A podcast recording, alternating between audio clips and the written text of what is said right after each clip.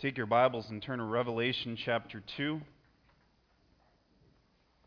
Revelation chapter 2 will be our text for this morning, specifically starting in verse 8.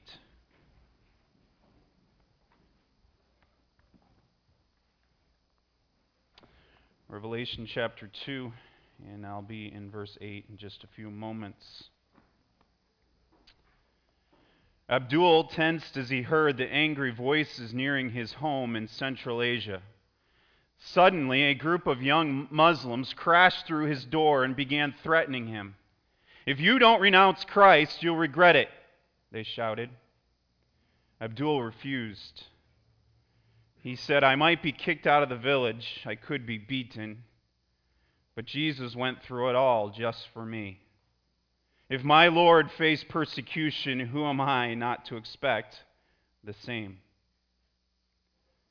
Helen was arrested for sharing her faith in her home country. She spent almost three years in prison, much of the time in a metal shipping container. Because she would not deny her faith or sh- stop sharing her faith, she was beaten so severely she could not even walk.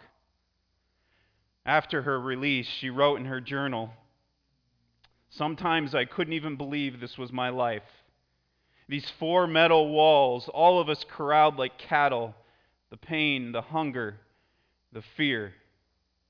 All because of my belief in God, who is risen, who charges me to share my faith with these who, do, who do not yet know him a God who is forbidden to worship, for, forbidden for me to worship. I think back to all the questions I had been asked over months and months in prison, and one that came through over and over again is this Is your faith worth this, Helen? And as the guards would ask me that over and over again, my response would be yes. In 2015, a church house leader in Bangladesh was thrown from his bike as he rode home from church one day by a homemade bomb. His attackers pounced on him and brutally stabbed him to death. Today, two years later, his wife and sons continue to share the gospel through fears of death. For millions of Christians around the world, these stories reflect an everyday reality. They live with constant threats of persecution for their faith, the threat of intimidation, isolation, beatings, imprisonment, and even death. And yet they choose to follow God anyway. It's sometimes very hard for us as uh, American Christians to realize the extent of persecution that is going on in this world. Every Sunday we gather, we drive to our place of worship, we walk in publicly proclaiming that we're here to worship God. Yet, for millions of Christians around the world, this right here is a dream. When they worship, they come together in secret, in small numbers, to avoid the spying eyes of hateful neighbors or of a government that wants anything to, they can do to close them down. In fact, it was not that long ago in China that 25 members of an underground church were arrested by the government. Their crime? They came together just like this to worship God. These are stories that honestly our media does not tell us about. But these are stories that happen all the time. The American church tends to be too wrapped up in its own concerns and the politics of our country to recognize the plight of brothers and sisters around the world. While we're quick to cry persecution when the government forces a business run by Christians to do something that they do not want to do, or if the church is threatened to lose its tax exempt status, but we don't even know what true persecution is. Fox News estimates that currently 200 million Christians face persecution today just because of their faith in God. It is estimated that between 2005 and 2015, 900,000 Christians were martyred. Almost a million Christians were martyred in a 10 year span because of their faith. It is said that more Christians are martyred today or persecuted today for their faith than at any time in the history of the world.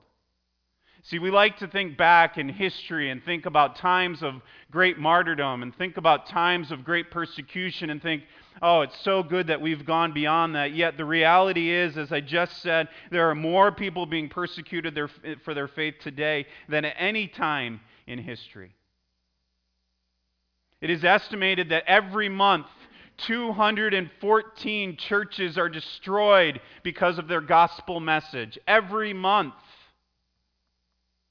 It is estimated that 75% of the world's population, think about this for a moment, 75% of the world's population live in countries where there is serious religious restrictions. The U.S. Department of State has identified 60 different countries where Christians face persecutions from their neighbors or their government simply because they believe in Christ. For example, in Iran, ethnic Persians are, are by definition Muslim. To be an ethnic Persian who is also a Christian is a crime punishable by death. In Saudi Arabia, Saudi Arabia is the home of the world's oldest church. Yet today, public Christian worship in Saudi Arabia is forbidden and punished by death. In Nigeria, five churches are attacked and destroyed every single week. And yet, these brothers and sisters continue to lift high the name of Jesus Christ, counting it and deeming it worthy to suffer for the cause of Christ. Revelation chapter 2. Uh, as you know, many of you know, the beginning of Revelation is, is um, the words of Christ written to seven churches. And in these seven churches, they're given um, encouragement in some cases, they're given rebuke in some cases. One of these seven churches is, is seen in Revelation chapter 2, verse 8. Follow along as I read, and it says, And to the angel of the church in Smyrna, write the words of the first and the last who died and came to life. I know your tribulation and your poverty, but you are rich, and the slander of those who say that they are Jews and are not, but are a synagogue of Satan. Do not fear what you are about to suffer.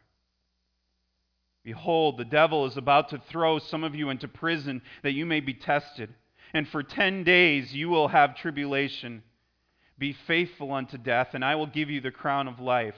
He who has an ear, let him hear what the Spirit says to the churches, and the one who conquers will not be hurt by the second death. Let's pray. God, I pray that you'll help us as we look into this passage and as we begin to understand the plight of so many believers in our world.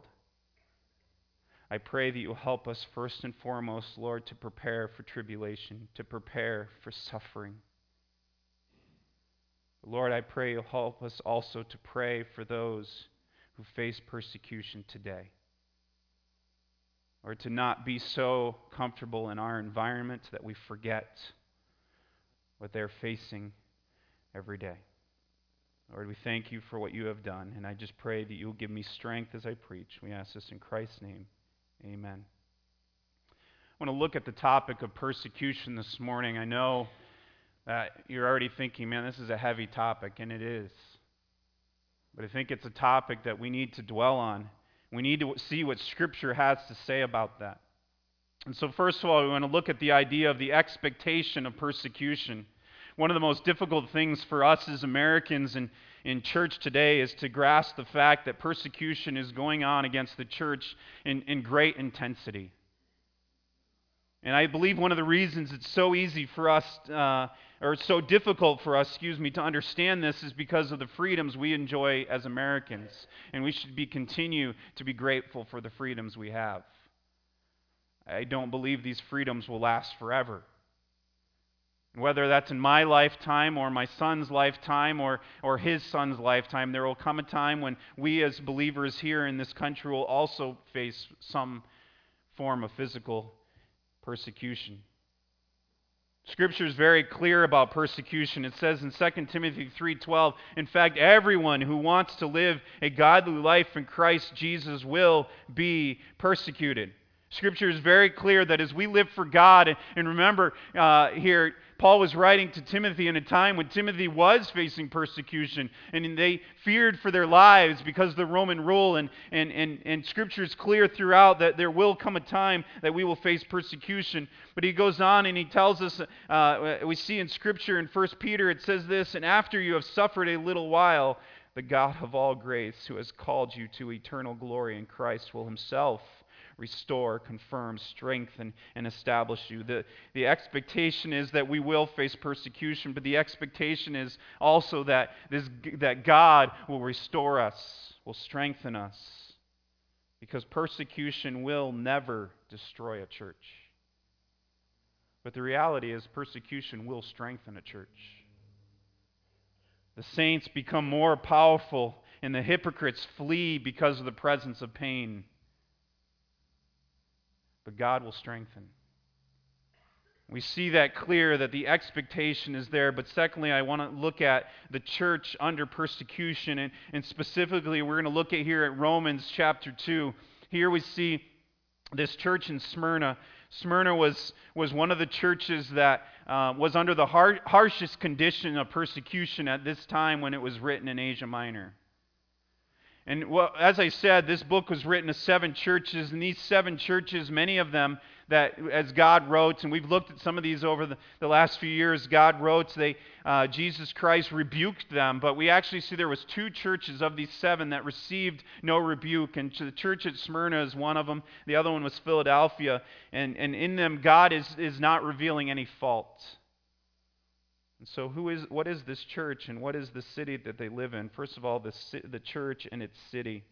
Look again, if you will, at chapter 2 and verse 8. It says, The angel to the church in Smyrna. Where was Smyrna? I don't know if you can see this. It's kind of small up there, but maybe you can see it. These are the seven churches of Asia Minor, the seven churches that, that uh, John wrote to in, uh, in, this book here. And you can see them. And Smyrna is about um, in the middle um, a little bit above Ephesus. It actually was about 30, it is about 30 to 35 miles from Ephesus. It's, it's situated on a great harbor. Uh, it was uh, very, very well protected. In fact, they had built this system where if anyone came in, they could protect their harbor and no one could get in. It's a very beautiful city. You go online today, uh, it's not called Smyrna anymore. I can't remember the name of it, but there's, it's a beautiful city and a gorgeous harbor. And uh, it was uh, a city that was built by Alexander the Great, and so there was heavy Grecian influences, and that was his desire. Um, it's a city that um, was the main products at that time were myrrh and wine. And that was heavy eh, things that they produced and that they sold. As I said, it was a beautiful city. It was known as the glory of Asia. There were, it was filled with uh, multiple temples, beautiful temples to various gods, Grecian gods and Roman gods. It's also a very it was a very cultural city. Uh, it was the birthplace of Homer, the poet.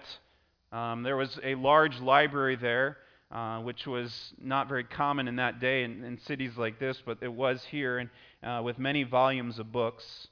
It was also an area that was known for its athletics. There was a large stadium, a famous stadium there that hosted Grecian games, hosted the gladiators. It was a well to do city. It was a city that was looked at very well. And so understand that as we get into this study here of this particular city. And we see here not only the church and its city, but Christ the messenger. It tells us in this passage, look if you will, it says, These are the words sent by who? Look what it says. The words of the first and the last, the Alpha and the Omega. That's, that's Jesus Christ. And then notice what it says, who died and came to life. It's interesting, and it's not something that should get lost on us, and it was definitely something that did not get lost on the people of Smyrna. They were facing persecution, and many of them had lost loved ones, and many of them feared death. And so the fact is, Jesus identifies himself in such a way that would have resounded with the church at Smyrna when he says to them, I am the one who died and came back to life. In other words, what he's saying to this people is there's no reason to fear death because I've taken care of that. And the Lord is drawing them back to the cross and, and, and revealing to them and reminding them of the most intense pain and suffering that anyone has ever experienced. And that is when Jesus Christ was placed on the cross and suffered for you and I. I believe the Lord wanted the believers at Smyrna to know that he had experienced and suffered death, and they should take encouragement the, because the Lord had already conquered death, hell, and the grave. And so, what is this message that he has for them? There's three parts that we can look at. First of all, he, he, uh, he commends them. He commends them, and he says to them in verse 9, I know your tribulation and your poverty he reminds them, but you are rich.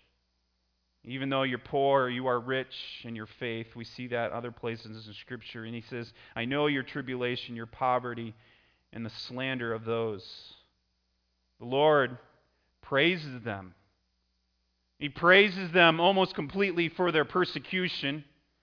As I said, Smyrna was a great city, and, and as a great city, it was devoted to, to worship because that's what they did. And, and, and one of the things it was specifically devoted to, and this is interesting because it's not in Rome, but it was part of the Roman Empire, and Smyrna at this time was known as being devoted to the worship of Caesar. And so, a common greeting as you would walk through the streets of Smyrna, as you would walk and talk, you would, uh, you know, you walk today and you pass someone and you say, hello, how are you doing? You greet them in some way like that. What they would have done is they would have walked around and they would have said, Caesar is Lord. And the Christians there would reply, Jesus is Lord. And because of that, they would be persecuted for it.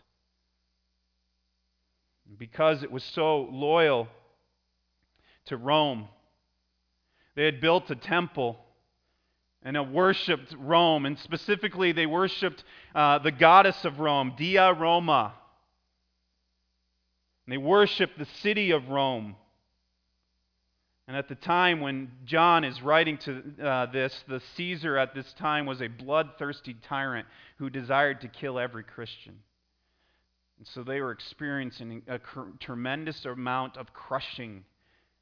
And so Jesus is commending them for that. Now, where did this source of crushing come? We see in the text there three ways. First of all, it says in the passage, he says tribulation. That word literally means pressure. And it was a very vivid understanding because one of the common, uh, one, of, one of the common ways that, they, that Christians would be persecuted at that time was they would take a, a heavy rock and they would place it on the Christian until it slowly crushed them to their death.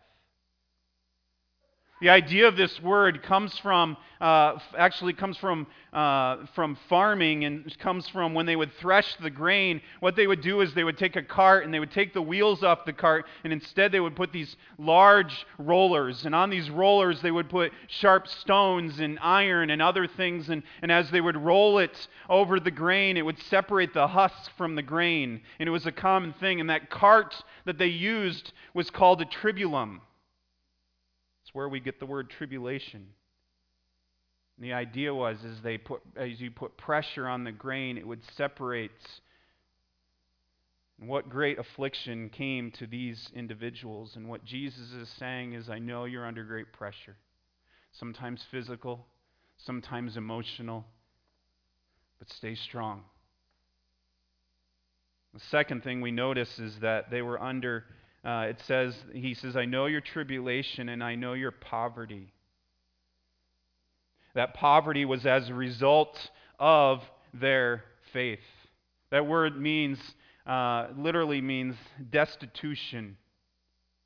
It has the idea of a person who has nothing that they can claim as their own. And because of their stand for the Lord, many of these people had lost their jobs, they had lost their businesses, they had lost their so- social status, they had lost everything. They were looked down on by society as a bunch of misfits and outlaws.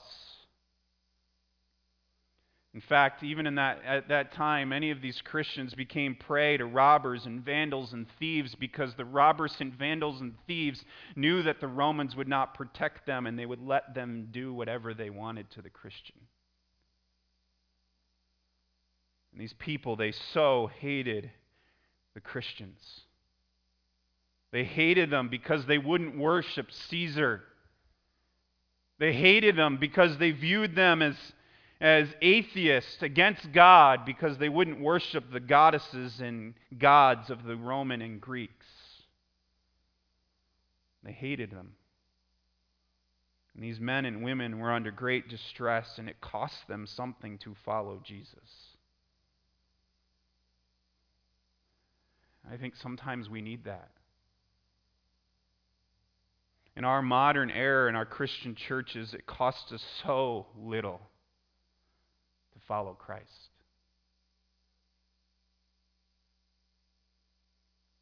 For them, it costs them so much. He goes on and he says that he commends them because of their tribulation, because of the poverty. And then he says something interesting, and because of the slander. What had happened was Jewish unbelievers were, were, were trying to infiltrate and trying to do anything they could to possibly destroy the reputation of these, of these Jewish believers. And they hated these Christians, and so they would spread lies and gossip and slander and innuendos to try to destroy them in the eyes of others. And the Lord paints quite a horrible picture of these individuals by calling them part of the synagogue of Satan. What an, what an oxymoron there. Here's a place that was recognized as a church, and, and, and God says it became literally a living zone for a bunch of demons. And he says, You're enduring this slander. And he tells them, I have now. He then gives them a command. We see next in verse 10. Notice he says, Do not fear. Do not fear what you are about to suffer. Do not fear what's about to take place. As with other churches, the Lord uh, gave them direction and, and they were commanded to do something. And he tells them, Fear none of these things. You do have prison in your future, trials and tribulations are on their way. But they were commanded in the face of all that, do not fear. Why? Because God knows uh, what your future is, and God has a perfect plan, and God knows that there's a limit. I love what it says next. He says in that passage, Do not fear. Behold, the devil is about to throw some of you into prison that you may be tested. And then notice what he says, and for 10 days you will have persecution. And I believe that this is a reminder from God hey, tribulation is going to come, but it's not going to last forever. There's a limit to it. There were some who might say, This is awful advice. This is trite advice to give to someone. Just grit your teeth and hope for the best. This is not the way that you should view it, but what you should view it as in this is that what these believers were told by Jesus is this they needed to have their confidence in their Lord, that they knew that they could face whatever came their way, and not to fear what was coming their way because God knew the outcome. Even though Satan would send some to prison, and, and he says, Fear not, and be faithful. We know from Scripture that, that Satan is a, is a powerful foe. We see in the book of Job when, when uh, God allowed Satan to cause problems for Job, and God allowed him even to hurt him. The passage that, that we read as a congregational a congregation earlier says this Put on the whole armor of God that you may be able to stand against the schemes of the devil. The devil is a, is a horrible foe, and we need to understand that we're in a spiritual war zone, and, and Satan is trying to bring us down. And I think sometimes as believers, because of the comfortableness of our, of our nation, because of the comfortableness of our environment, we forget that we're in a battle. And he says to them here in this passage, Oh, Satan may come against you, but don't fear. Don't fear. Because the Lord sets a limit on their trouble. He says something interesting here. He says it'll only last 10 days. Most Bible scholars believe that this 10 days is not an actual 10 days. And there are some different explanations of possibly what this m- means, and different scholars explain it different ways. Some believe that maybe it's a reference to the 10 different attempts by 10 different Roman Caesars to wipe out Christianity from the face of the earth. If you study the history of, of Rome, there was, there was different Caesars, but there was specifically 10 that when they came to power, their purpose and their goal was to wipe out every Christian that he could. Others believe that, that other Bible scholars believe that this 10 days was, was uh, a, a, re- a, reference to the persecution under the current Caesar that lasted 10 years, and so each day represented a year. The last one, and the one I kind of lean towards, is that these 10 days represent an undetermined amount of time, an undetermined amount of time, and no one really knows the time frame, but the point is, is that there will be a time when this tribulation will end. So, either way, God tells them, hey, be strong and do not fear. And then the Lord gives them a little bit of counsel. Look, if you will, as we continue. He says at the end of verse 10 Be faithful until death, and I will give you the crown of life. Isn't that an interesting bit of counsel? Be faithful till death. Some knew that because of their faith, death would come sooner rather than later. See, being faithful is always rewarded in the Bible. Being faithful here is going to be rewarded. It tells us in that passage uh, it'll be rewarded with the crown of life. But throughout the Bible, other crowns are given to those who are, who are faithful. And in 1 Peter chapter 5, there's the crown of glory, which is given to a faithful pastor for faithfully teaching the word. In 2 Timothy, there's the crown of righteousness, which is given for living a godly life faithfully. In James, there's the crown of life, which is given to those who are faithful in testing and tribulation and trials. As a child of God, we should understand that suffering will come and trials will come. And what God asks of you and what God counseled these individuals to do is stay faithful no matter what. Because for a saint who suffers, tribulation leads to triumph, and out of persecution comes a reward. And so the Lord says to them, Stay faithful until the end. I like what what God, what Jesus slips in here at the end, and I think if we're not careful, we kind of miss it. Notice, if you will, again, he says in verse 11, He that has an ear, let him hear what the Spirit says to the churches. This is a, a, a phrase that's seen with the, uh, the, the other churches as well. And then he says, The one who conquers will not be hurt by the second death. What is, what is being said there? Well, the first death is, is the physical death that separates our body from our soul. And for those in Smyrna, that, that physical death was one that would come as a result of, uh, of a beating or, or of the, as we talked about, the, the, the pressure of the rock being put on them or, or many a number of ways. Some of them would live longer, but, but he's saying here, you, some of you will die that first death because of your faith. But what he's saying is, is those who conquer in other words, those who live faithfully and those who serve me because of their faith in Jesus Christ, they will never be hindered by the second death. What is the second death? The second death is the separation of the soul and the spirit from the presence of God. The Bible refers to later in Revelation as, as the lake of fire being the second death.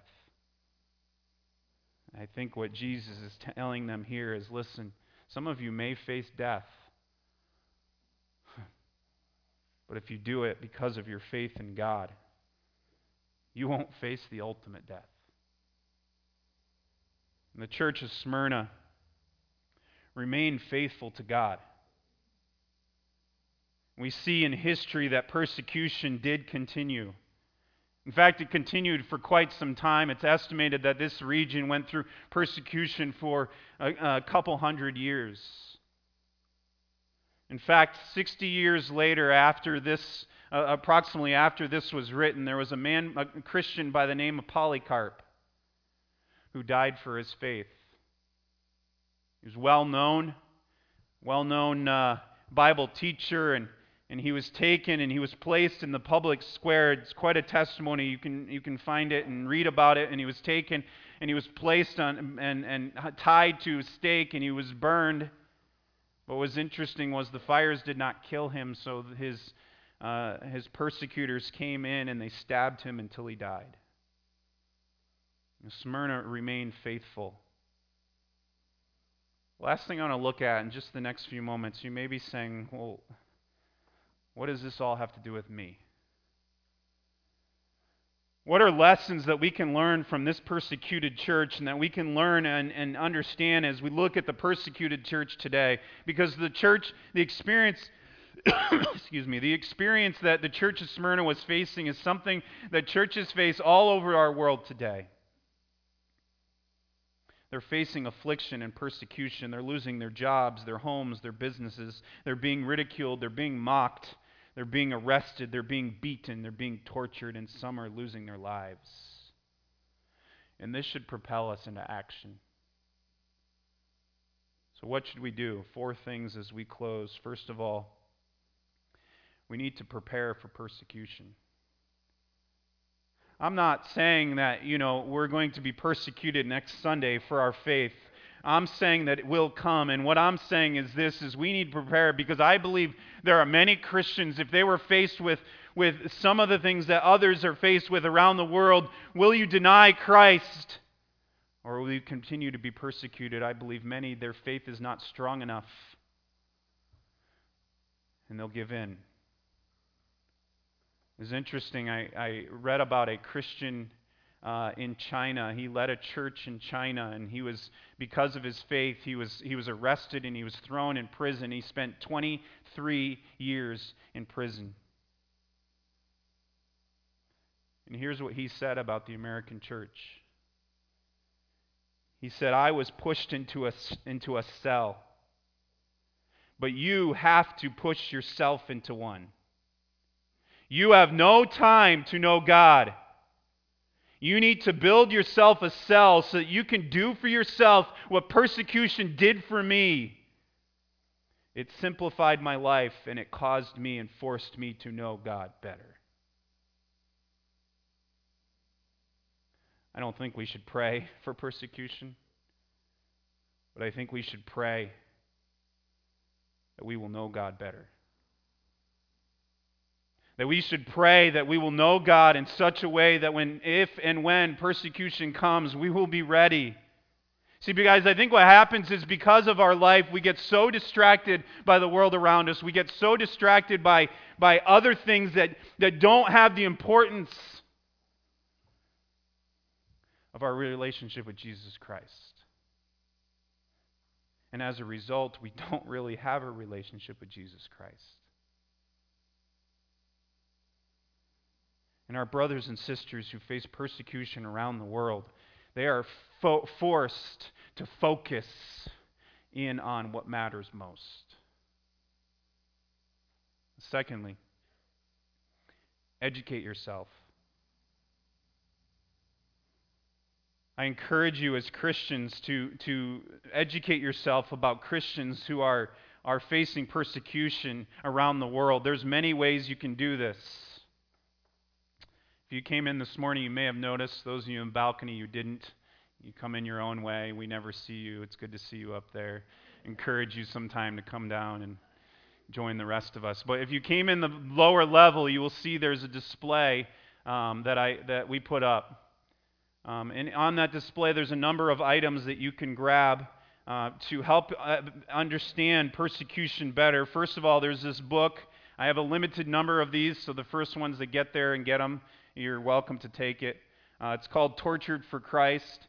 Uh, it's the story of Richard Wurmbrand. Uh, the video that we saw was about his life. Uh, excellent book. Um, they're actually in the process. Uh, the, the video that you saw is, is, um, is excerpts from a movie that, that is being made about his life. Um, but this is a book that I, I challenge you to read. Uh, maybe you want to read it and pass it on to someone else in the church. You're welcome to do that. Uh, excellent about his story. That's a, one good way to do that. Another thing that you can do is uh, there's an organization called Voice of the Martyrs. Voice of the Martyrs puts out a magazine, um, and uh, that's a periodical that comes out and and tells you about stories about individuals around the world who are facing persecution. As you go through, sometimes uh, it, they'll give you their name, sometimes they won't. Um, and one of the, the, things about this one is in the middle there's a map You can look at this map, and this map shows you the countries that face the most persecution today, uh, and, you can, and you can understand more about them. You can also uh, take this video, the video that we watched today. I think there's a few copies uh, back there. You can grab one. And uh, if you want to watch it again or show it to other individuals uh, to see about persecution, but I encourage you to do that. The second, uh, there's another um, organization called Open Door.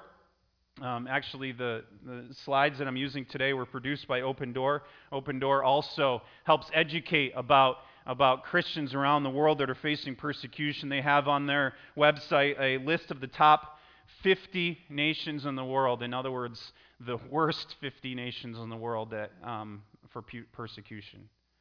Uh, this may not shock any of you, but number one on the list is North Korea. You can be in prayer. Um, it's, it's, estimated there, there are probably 200,000 Christians in North Korea that, even if they said they were Christians publicly, could be killed. What you may not realize is most of the top 50 are over uh, on the other side of the world, but there, are, there is one that is our neighbor. Mexico is, is number 41 on list of persecuted nations. You can go on and you can read about people in different parts of the world and, and understand them. I encourage you to do that. Read their information, learn the extent of persecution, so that, number one, you will never be the same. But number two, you will pray.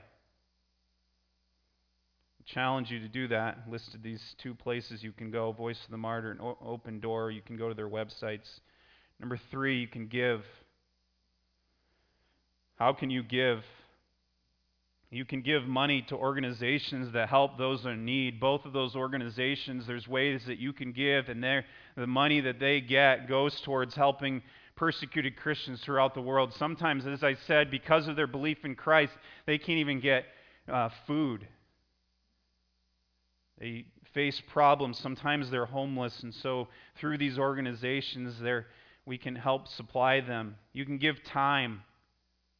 You can go onto the website, specifically Voice of the Martyr. You can go onto their website and you can find names of Christians around the world and you can actually write them letters. Christians who are persecuted and some are in jail can receive letters, and it'll give you information on how to do that, and encourage you. Uh, maybe that's something that you want to do. And so give. And then finally, pray. We read this verse earlier, but praying at all times in, in the Spirit with all prayer and supplications to that end. Keeping alert with all uh, perseverance, making supplications for all the saints. We have a responsibility to pray for those who are facing persecution. Uh, back on the table, there's a couple things you can grab to remind you to pray. There's these uh, prayer cards here. Um, and what it is is just cards you can put in a book, you can put on your fridge in some way, and it lists 10 ways that you can pray for persecuted Christians.